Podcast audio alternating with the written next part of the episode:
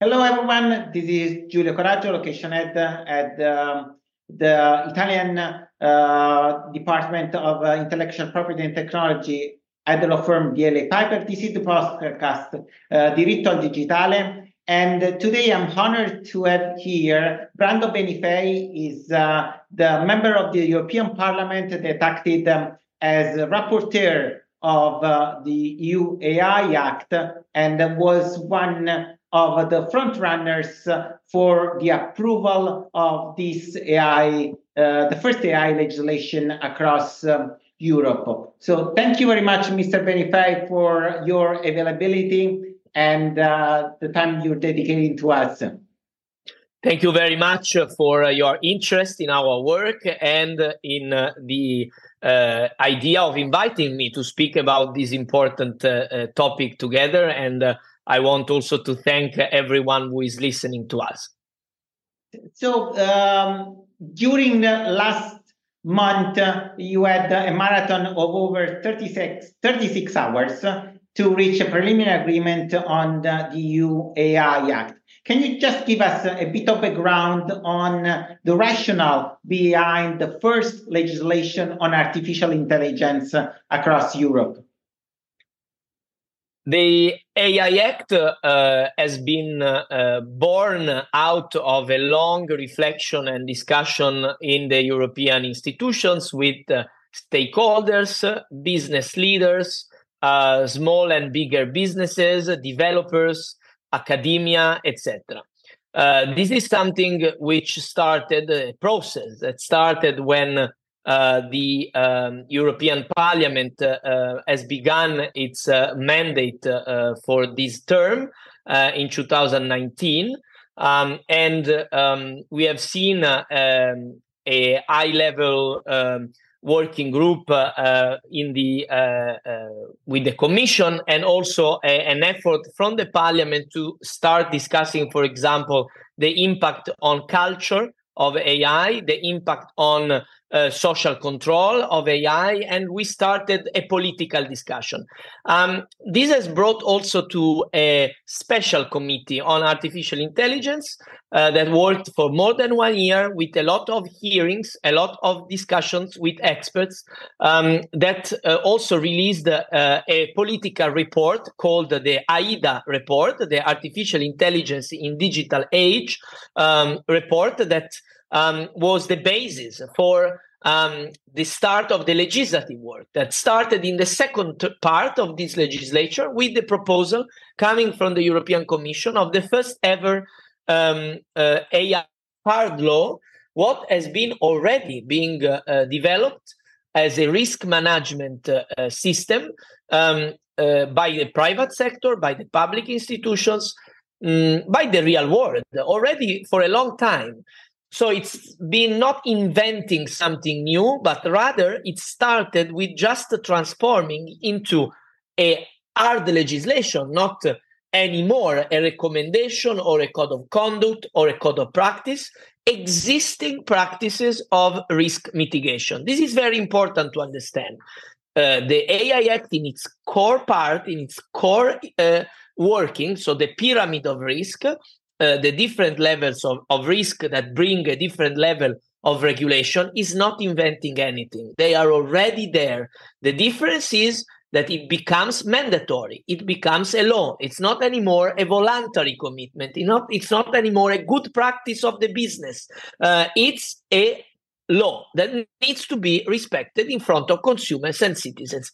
Then the development of the debate has brought us also to deal with uh, uh, the rules of the generative AI, of the most powerful models, of uh, uh, also um, uh, challenges uh, um, that we can say were not there at the beginning. But the core issue is always the same reducing risks um, by providing standards to have a good practice of putting into market and then into use AI systems uh, and enlarging in this way the opportunities for everyone. So, in the end, the, the, the, mindset behind the AI Act is the consumer protection and the defense of fundamental rights, uh, uh, making uh, innovation um, compatible with our fundamental values so that we can avoid to deal only ex post uh, issues of damaging issues of con- uh, contentious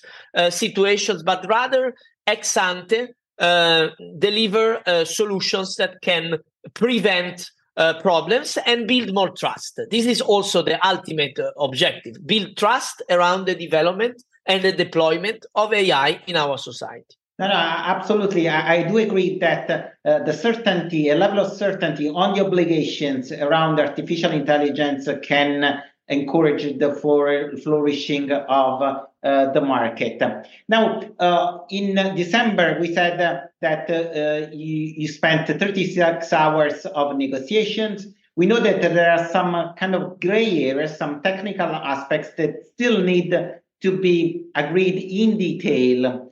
Now, uh, who is going to be involved in these discussions? Are we just talking about the technical experts within uh, the European Council, the Commission, and the Parliament, or you're going to involve also some stakeholders from the market um, in order to better understand how to fine tune these uh, aspects still to be decided within the AI Act?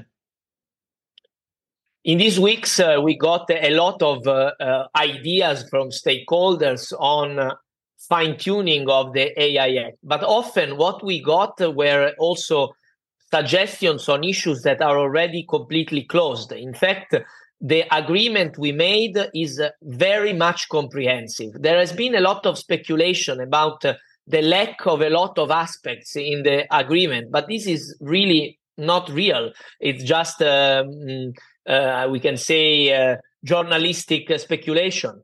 Uh, the the the AI Act is closed, and we are only working on uh, technical issues that are dealing with the recitals of the legislation. And obviously, the parliament is uh, uh, involved by, at the level of the parliamentarians and of the technical experts, uh, together with all the other partners, the council, first of all, and the commission as the honest broker. But um, I can tell you that uh, although it's all, always valuable to get uh, uh, inputs also in this phase. The text is closed. We got uh, for uh, a couple years inputs and we worked uh, on them. And uh, now we can say that really only marginal um, issues are being discussed and they are linked to um, having complete legal clarity and uh, uh, lack of contradiction in a very, very long text. So, um, to be frank,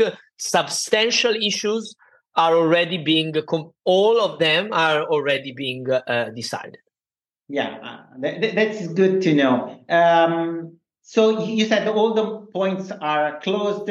Can you give us an estimate on when the parliament will actually vote the ai act and uh, it will be published on the official gazette Yes, um, we are going to vote uh, in the. We need to vote in the committees and then in the European Parliament plenary, and also the Council needs to do its final decision. So the Parliament will vote um, uh, realistically due to a calendar uh, organization at the beginning of February in committee, and then in plenary it could be uh, March or early April.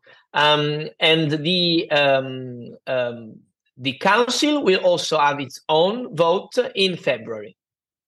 So, you, from your perspective, there is no chance at all that the agreement will fall apart because you already reached uh, the agreement uh, upon, uh, across the trilogue uh, in all the aspects that are relevant we need to clarify how this decision making process works. Um, the agreement we reached is not with the whole of the council.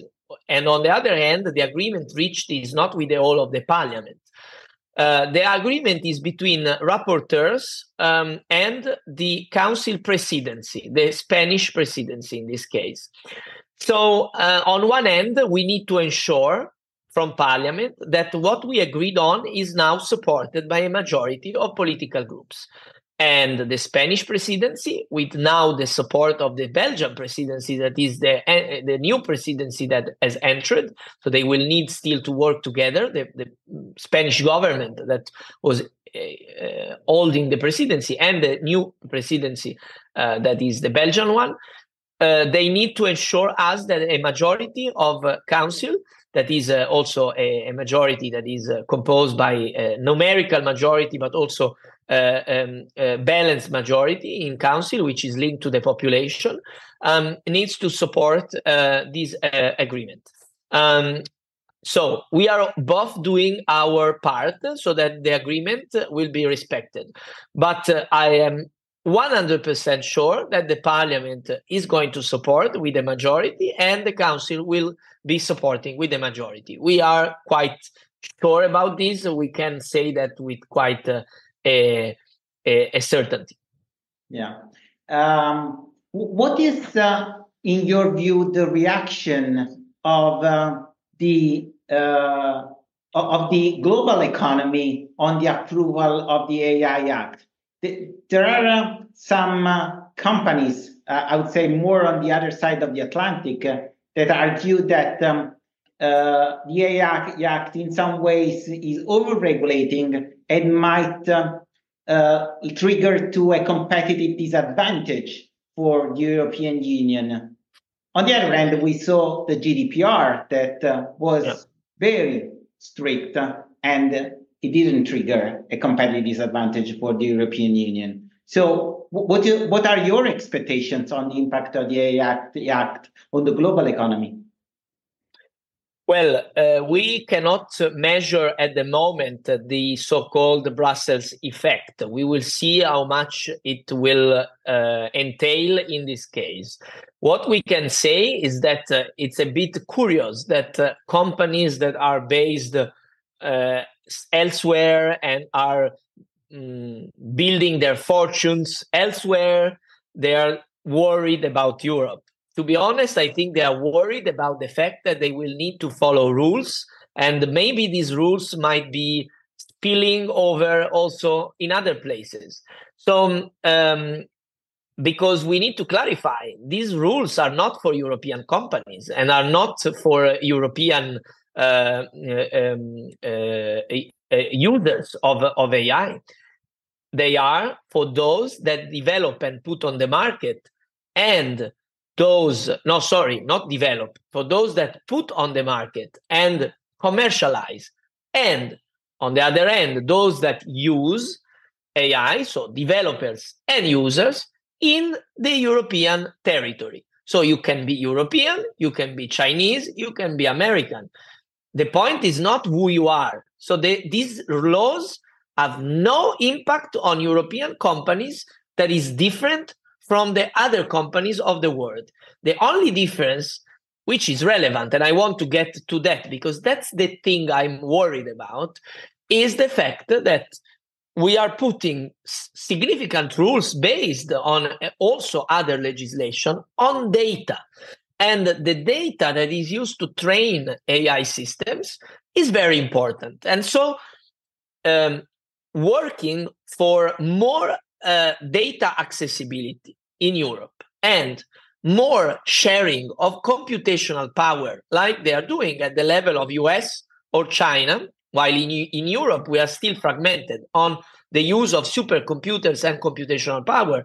Um, uh, von der Leyen spoke about this in her State of the Union speech in September. Yes, these are issues of which I'm worried about because I still see to fragmentation, to confusion on the use of data in Europe. Let's put aside the GDPR. We are talking about also um, uh, data spaces, open data spaces. Um, the use of uh, non-personal data it's still not working in, in, the best way in my opinion and this is the problem i see for our competitivity um, uh, but uh, uh the, the, the rules we are talking about are not for europeans. Uh, uh, these are rules for everyone that wants to put its product in the european market. And we are sure that no one wants to renounce to the european market. So the rules will be followed. Yeah, no, no. I, I, I do agree that uh, it will actually uh, become a competitive advantage and uh, uh, probably will become a global uh, benchmark. Um, among those provisions of the AI Act that have been more discussed um, are those relating to the disclosure of content on which um, the uh, generative AI technology has been uh, trained. And we had, uh, during the last weeks, one of the most significant disputes in this uh, area between uh, the maybe the largest newspaper in the world and one of the largest big techs and uh, definitely the current, currently largest um, generative AI developer. So what do you think that this disclosure obligation will uh, generate in the European market? We will see some disputes. Um, uh, uh, also, do you think that the disclosure obligation will uh, require to list every single content on which the uh, AI has been trained or just the category of contents? So uh, the, the, disclosure obligations will be based on the uh, uh, template that the European AI office will prepare. So that will be important to see how we develop that. So the sufficiently detailed summary pre- that we have in the law will be specified more precisely how much uh, it should be extended, uh, its extent, and also how to be uh, prepared, how it should be prepared. Um, it will for sure not entail to uh, list every single content.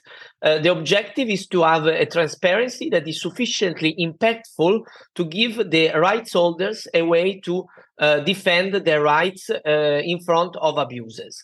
Um, this is the, uh, something which we try to also put in place to strengthen the negotiation possibility and the, and the position of power of the content creators in front of um, the big developers uh, uh, uh, exactly to avoid just a, a, an infinite series of uh, judiciary cases because we want uh, uh, to clarify that transparency is the first point. And from the transparency then these developers will avoid judicial cases where they will be succumbent if uh, it's clear that they have been using uh, copyrighted material without any any um, um, authorization. Uh, uh, and to avoid them, they will need to find agreements and to find solutions with the rights holders. This is our political objective to avoid this disproportionate situation in terms of, of power balance and to uh, deliver uh, a, a, a, protection to those that actually provide the content that is needed to to make these uh, systems learn what they do. Yeah.